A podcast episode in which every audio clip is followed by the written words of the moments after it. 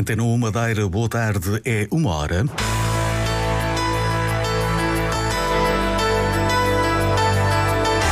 Antena 1 Madeira, informação. Um em cada seis portugueses sofre de insuficiência cardíaca. A cardiologista Graça Caires apela por isso à participação dos madeirenses num estudo que está a ser realizado para determinar a prevalência da doença. O advogado de Custódio Correia espera que o interrogatório ao empresário fique concluído ainda hoje. Dos livros para o palco, da Irene com Amor, estreia hoje no Baltasar Dias a peça de teatro com um olhar à escrita de Irene Lucília. O Diário Regional conta com Miguel França no controlo técnico. A edição é de Celina Faria.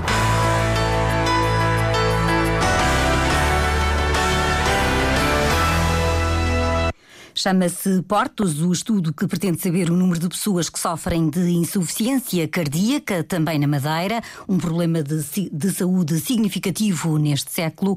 A cardiologista do Serviço Regional de Saúde e coordenadora regional deste estudo, Graça Caires, avisa que os dados já conhecidos são muito preocupantes. Apresenta um alerta vermelho para a população portuguesa, porque uh, há 25 anos atrás tinha havido outro estudo epidemiológico em que os resultados, portanto, de prevalência eram muito mais baixos, à volta dos 4%, e agora um em cada seis portugueses sofrem de insuficiência cardíaca, 90% deles não sabem que sofrem de insuficiência cardíaca, havendo mais de 700 mil portugueses com esta doença.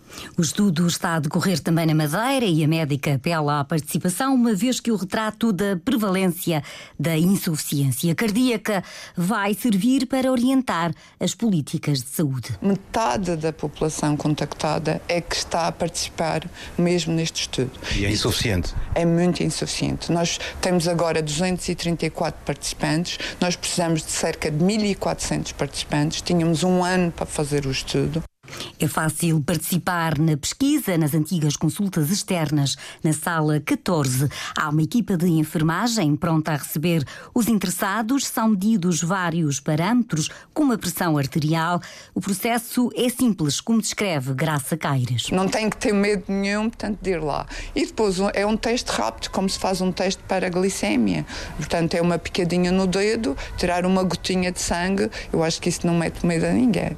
O último estudo regional, de há 20 anos, já indicava uma prevalência da doença na ordem dos 5% da população na região, um número que era superior ao registado no território continental.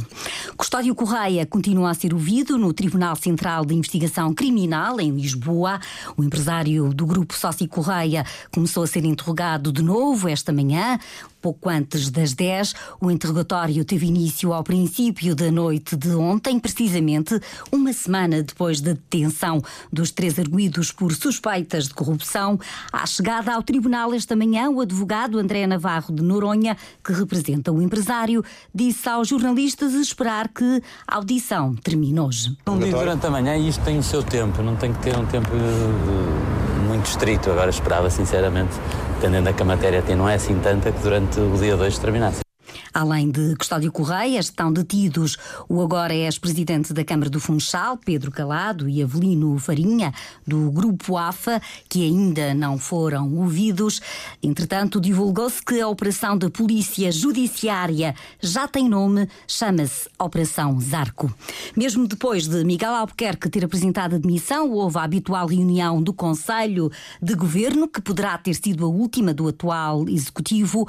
No encontro foi autorizada a renovação do contrato de arrendamento urbano entre o Serviço Regional de Saúde e a EPERAM, a Companhia de Parques de Estacionamento, de um espaço para a instalação da consulta externa no Hospital Dr. Nélio Mendonça. Foi também autorizada a alteração do regulamento de concessão de apoios ao movimento associativo da diáspora madeirense e concedida a alienação pela Parque Madeira Parques Empresariais de vários prédios urbanos em São Vicente, na Ribeira Brava e em Câmara de Lobos.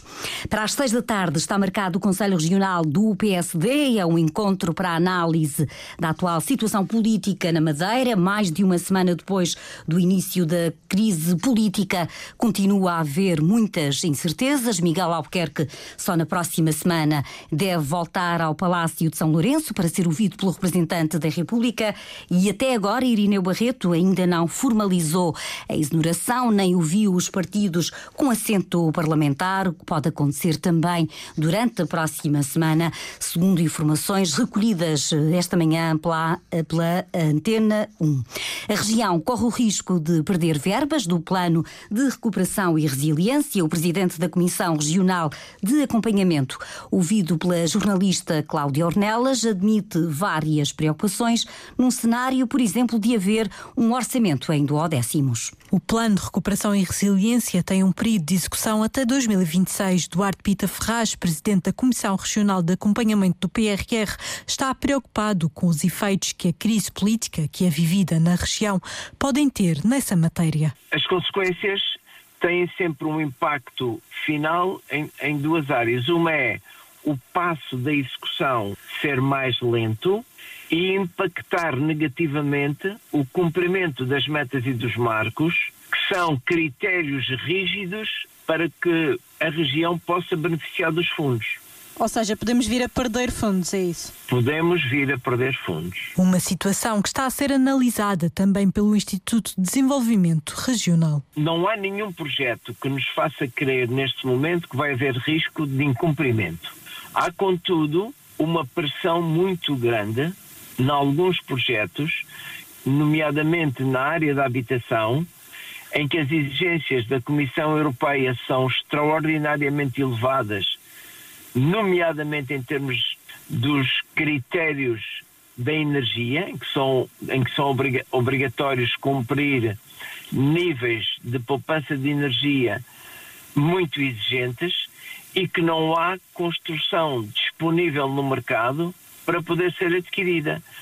Um edifício para ser construído tem um prazo de construção que é normalmente à volta de 18 meses, mas que por vezes é mais do que isso. E isso mete uma pressão adicional sobre o tema da utilização das verbas e, da execução dos projetos. Este exemplo da habitação é um exemplo muito particular.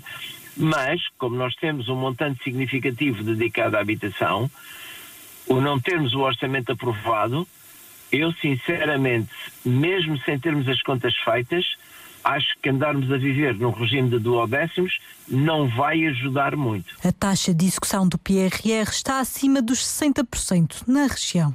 Duarte Pita Ferraz alerta também que o programa Madeira 2030 também pode vir a ser, a vir a ser eh, afetado. Entretanto, a reunião da Comissão, Política, da Comissão Parlamentar Especializada de Política Geral e Finanças para a audição do Secretário Regional das Finanças sobre as propostas do Orçamento e do Plano da Região para este ano, que estava marcada para esta manhã, foi adiada para a tarde de segunda-feira, o que indica que os documentos não vão ser discutidos e que efetivamente vai haver eleições antecipadas na Madeira e ser apresentado um novo orçamento. A Antena 1 tem a informação, embora ainda não confirmada oficialmente, de que o atual executivo poderá deixar de estar em funções já a partir de amanhã. Diminuíram os processos de falência, insolvência e recuperação de empresas que deram entrada nos tribunais judiciais de primeira instância da comarca da Madeira. No terceiro trimestre do ano passado, houve 47% processos, o que representa uma diminuição de 7% em relação ao mesmo período de 2022. O peso das pessoas singulares no total dos processos foi superior ao das pessoas coletivas, representando 65% do valor atual, é o que indica um relatório da Direção Regional de Estatística. A poesia no palco, a obra da escritora madeirense Irene Lucília, é resumida na nova peça do grupo de amigos do teatro, que está em cena no Teatro Baltasar Dias, a partir de hoje e até ao próximo dia 10. Tem o título Da Irene com Amor. A jornalista Lília Mata assistiu a um ensaio do espetáculo que desperta memórias e o imaginário da ilha.